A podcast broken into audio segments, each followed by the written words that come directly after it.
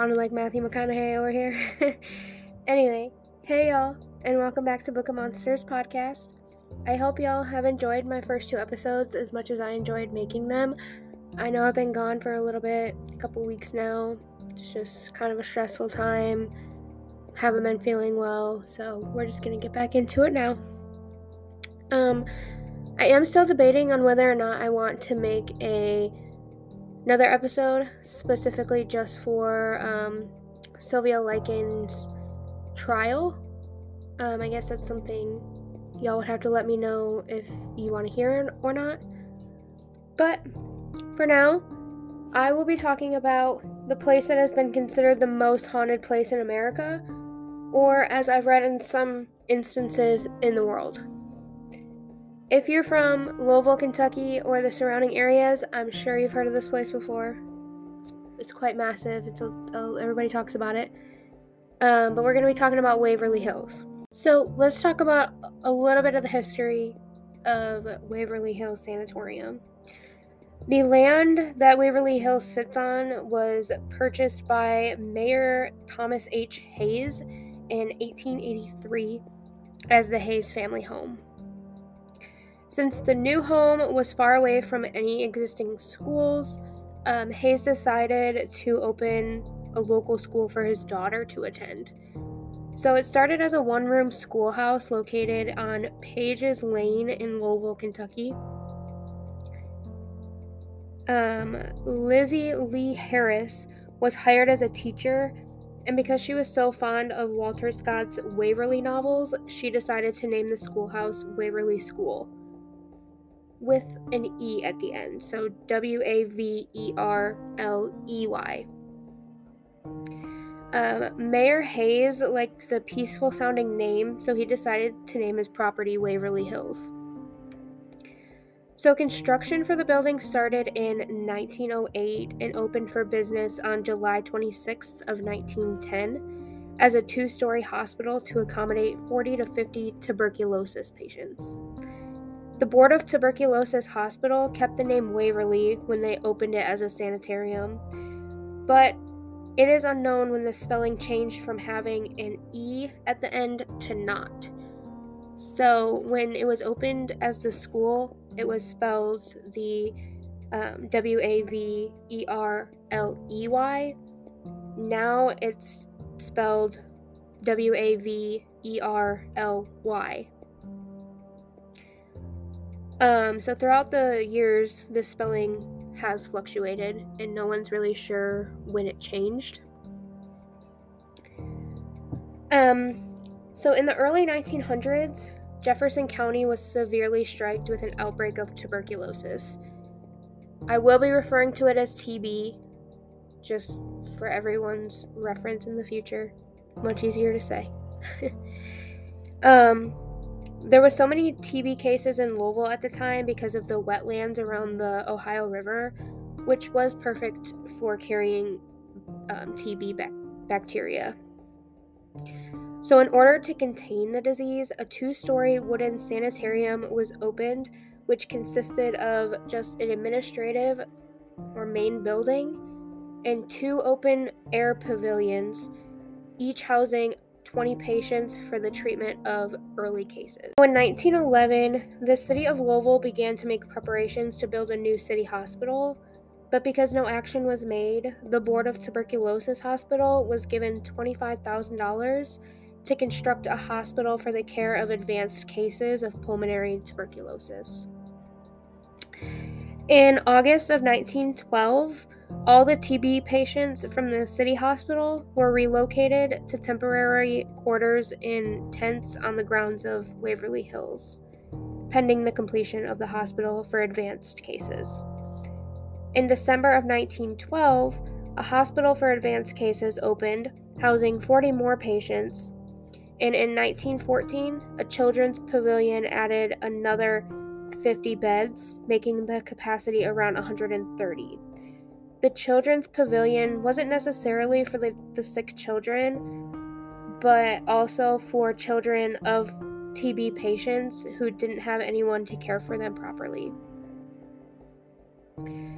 So, due to constant needs for repairs on the wooden structures and the need for more durable, more durable structure, as well as the need for beds so that people would not be turned away due to lack of space, construction of a five-story building that could hold more than 400 patients began in March of 1924.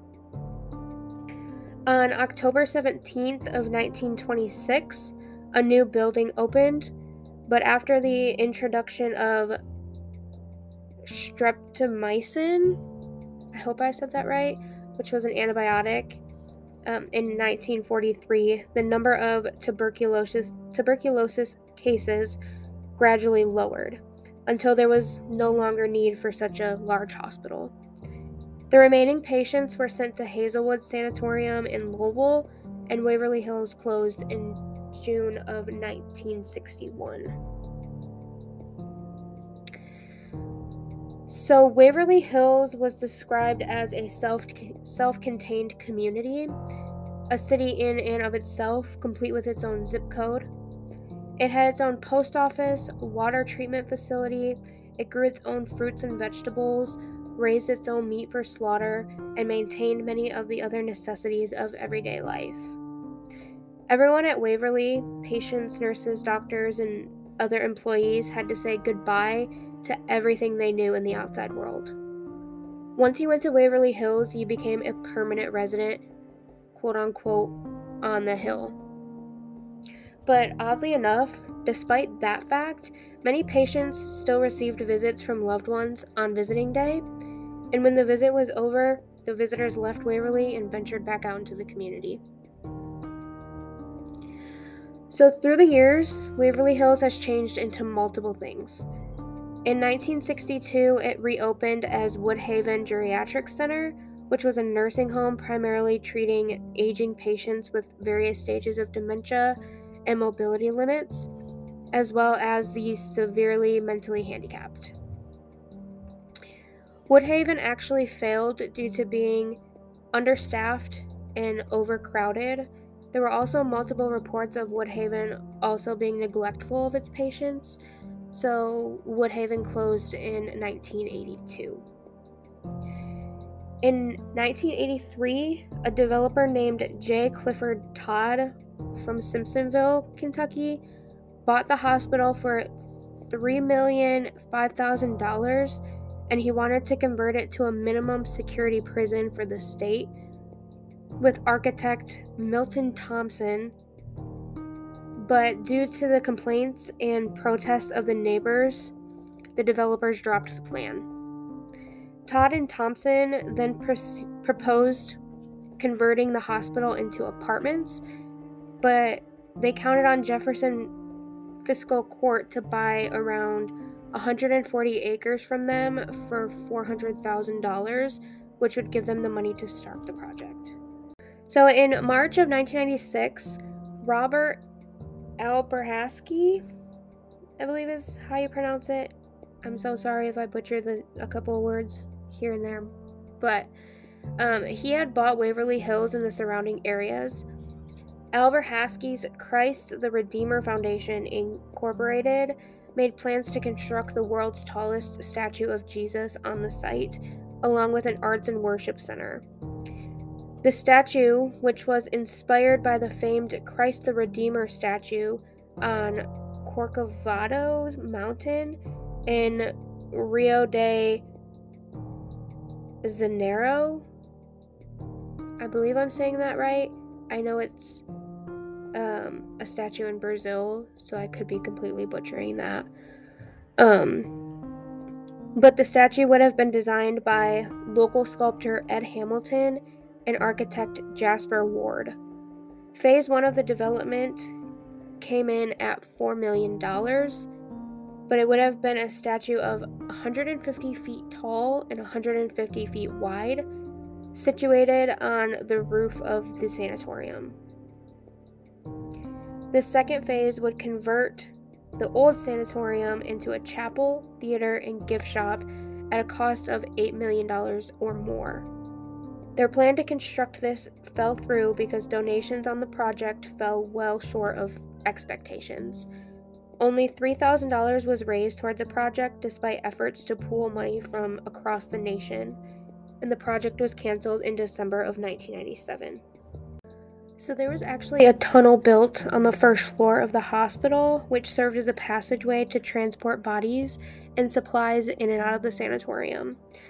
The corridor is 500 feet to the bottom of the hill and has a set of stairs on one side, which were the stairs used for the workers, and on the other side there was a cart that moved up and down the staircase which transported supplies and other necessities.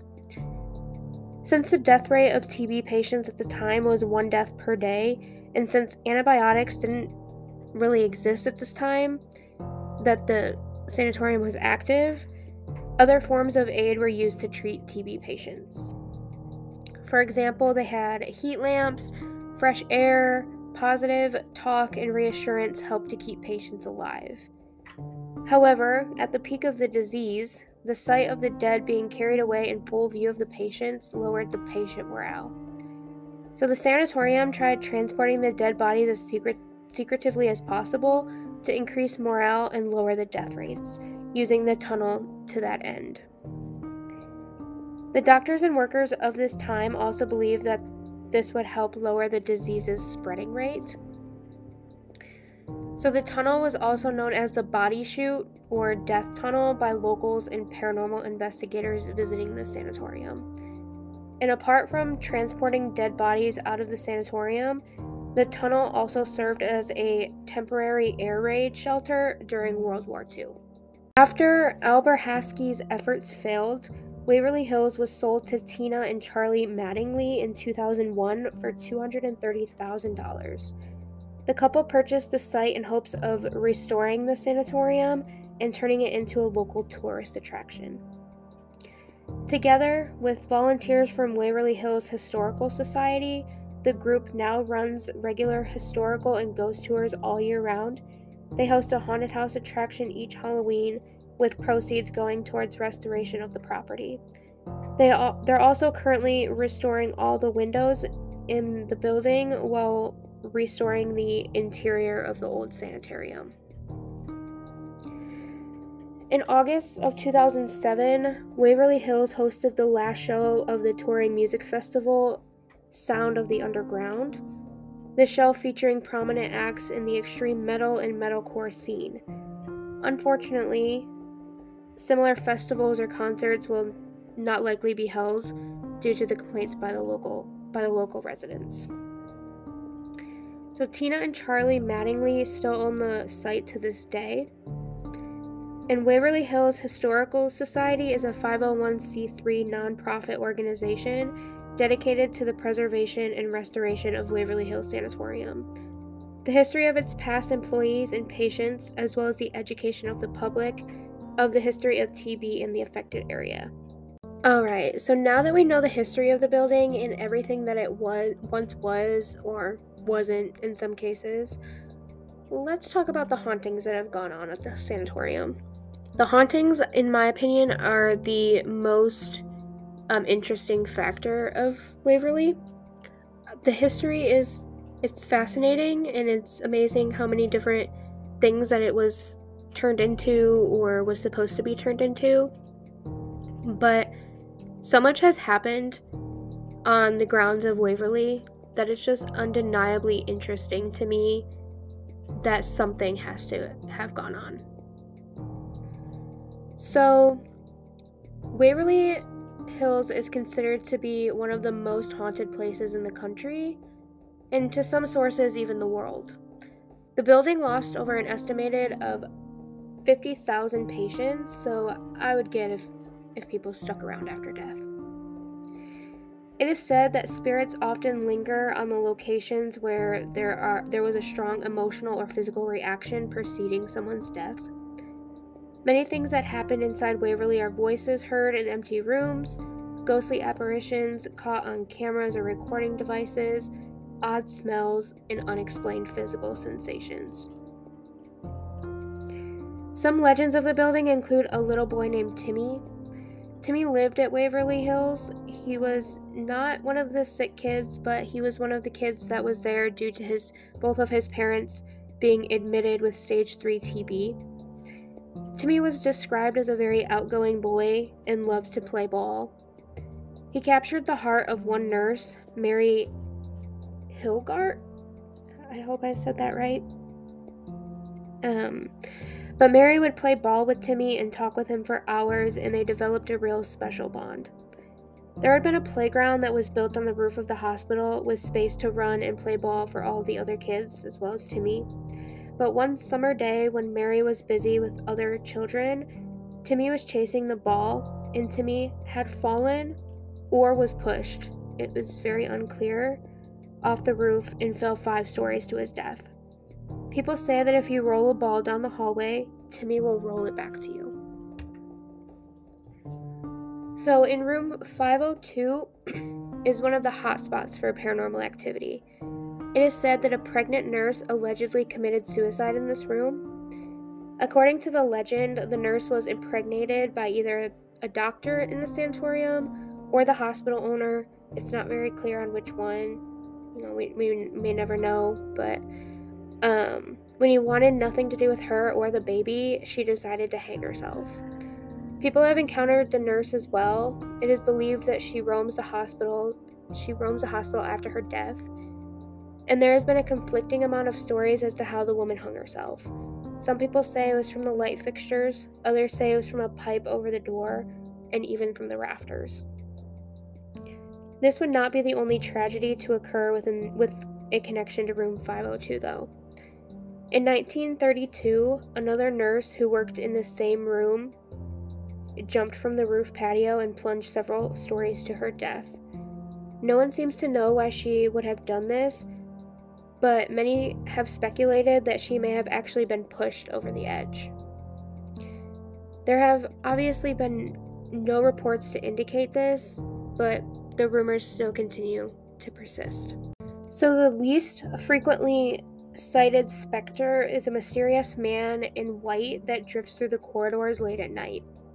There is no information regarding who the ghost was in, in, in life, but his presence is often cited by individuals brave enough to take a deep dive into the maze like facility.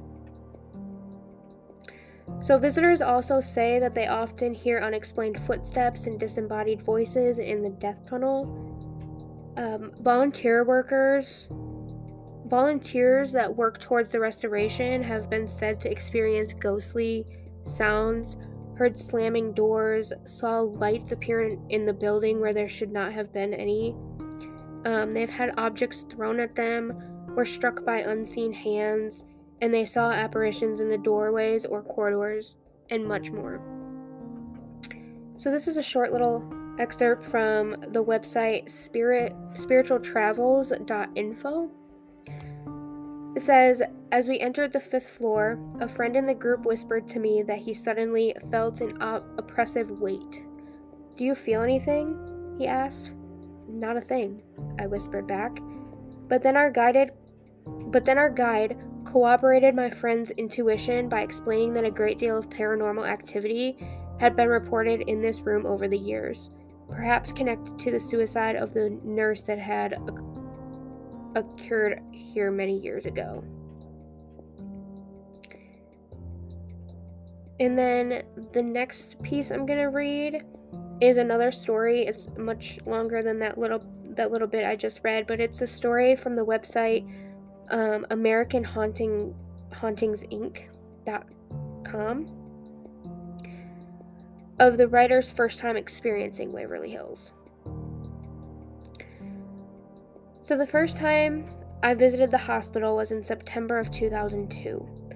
I was in town for a convention, and a friend of mine who had been working with the owners at Waverly Hills offered to take me to see the place that I had been hearing all about.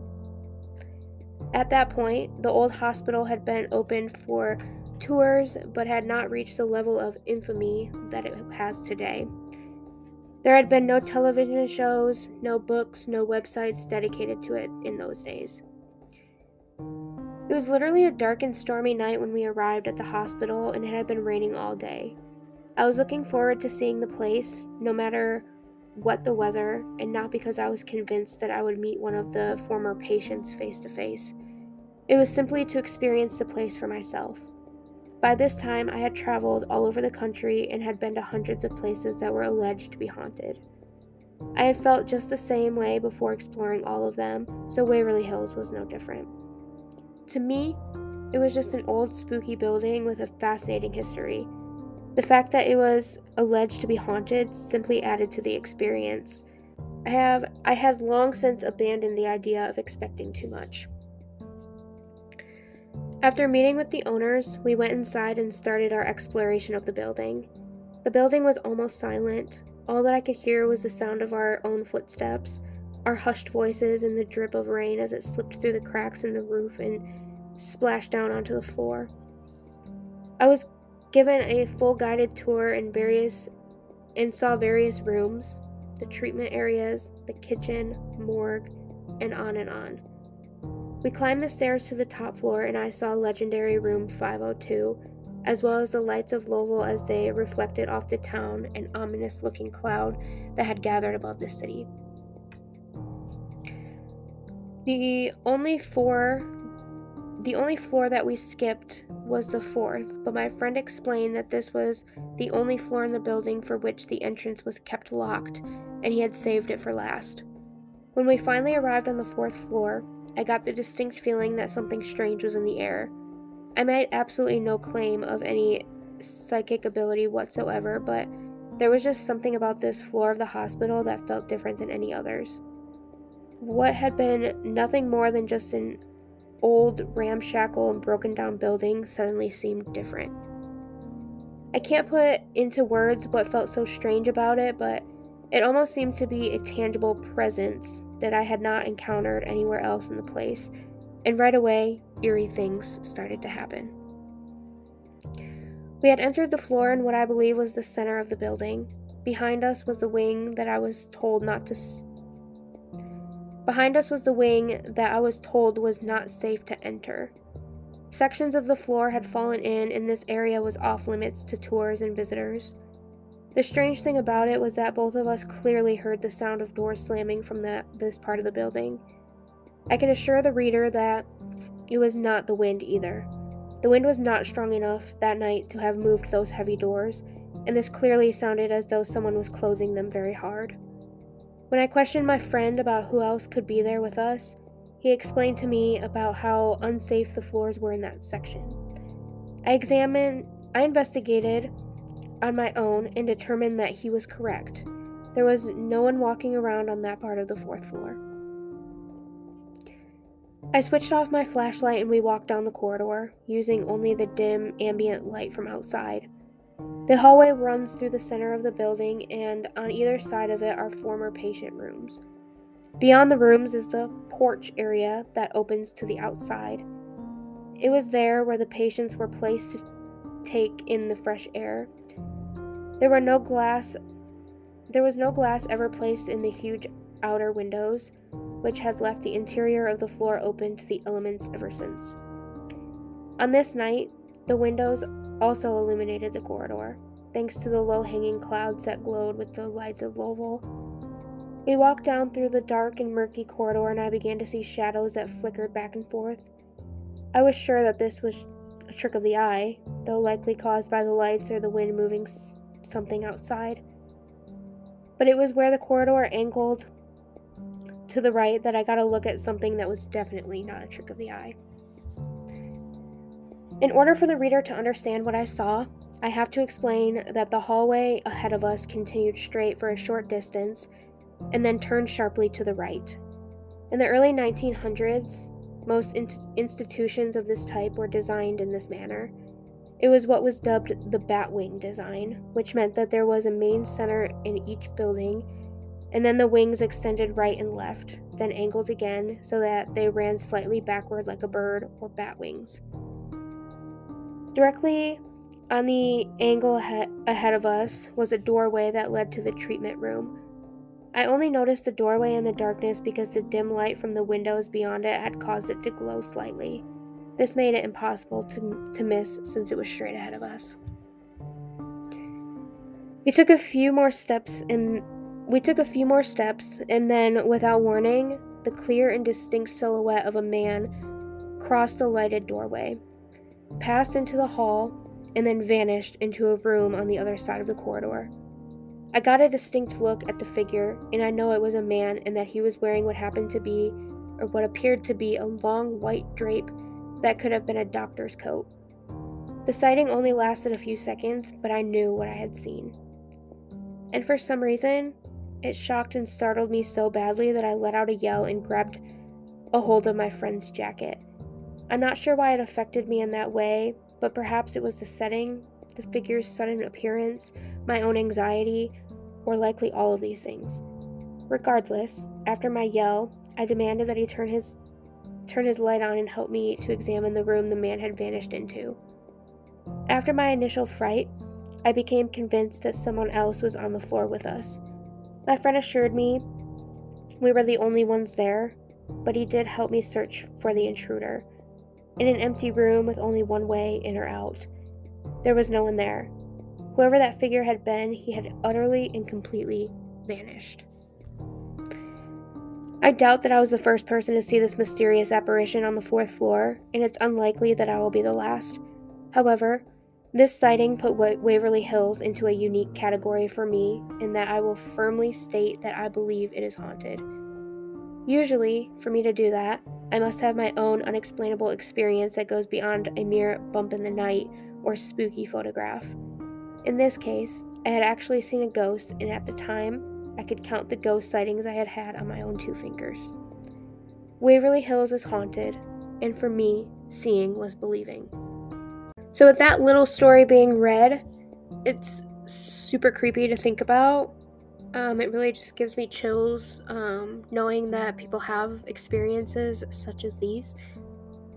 Um, but Waverly has been a part of many TV shows, including Ghost Hunters, Ghost Adventures, Destination Fear, and if you're a supernatural geek like me, Sam and Dean went to explore it on an episode of Supernatural. A Waverly Hills is a place where people can visit to do tours, including a six hour public investigation, a two and a half hour historical tour, a two hour guided paranormal tour, a private investigation, or during Halloween, the owners set it up as a haunted house. No pun intended. so, to explore more, make a reservation for a tour or donate to the nonprofit to help operate funding activities, including tours, investigations, or other activities, please visit their website at therealwaverlyhills.com. And no, this is not sponsored by Waverly. I just like to throw that information out there for anyone interested in future activities and the preservation of the building. A lot of the donations go to keeping Waverly up up up to date um, and fixing it up to where it once was. Um, and I did read that a lot of the investigations and the tours and all of that started because most people took Waverly and partied in it and kind of destroyed it. So now all the donations and the money goes to keeping Waverly Hills um, in its good condition that it should be in. So I actually have been to Waverly uh, one time since I've lived in this area. Um, I went on a guided tour with my girlfriend and some of her family members for one for a, a birthday present that I had gotten her. And although I didn't experience anything while I was there, I felt you know, as though, I mean, it could have been because there was 20 something other people around us, so I feel like a big crowd like that may not be good for um, experiencing anything. And it was also mid COVID, so they were doing things differently with their um, tours and such. But it was very interesting to see. They took us through each floor of the building told us the history of it, told us some stories that people um, have encountered there.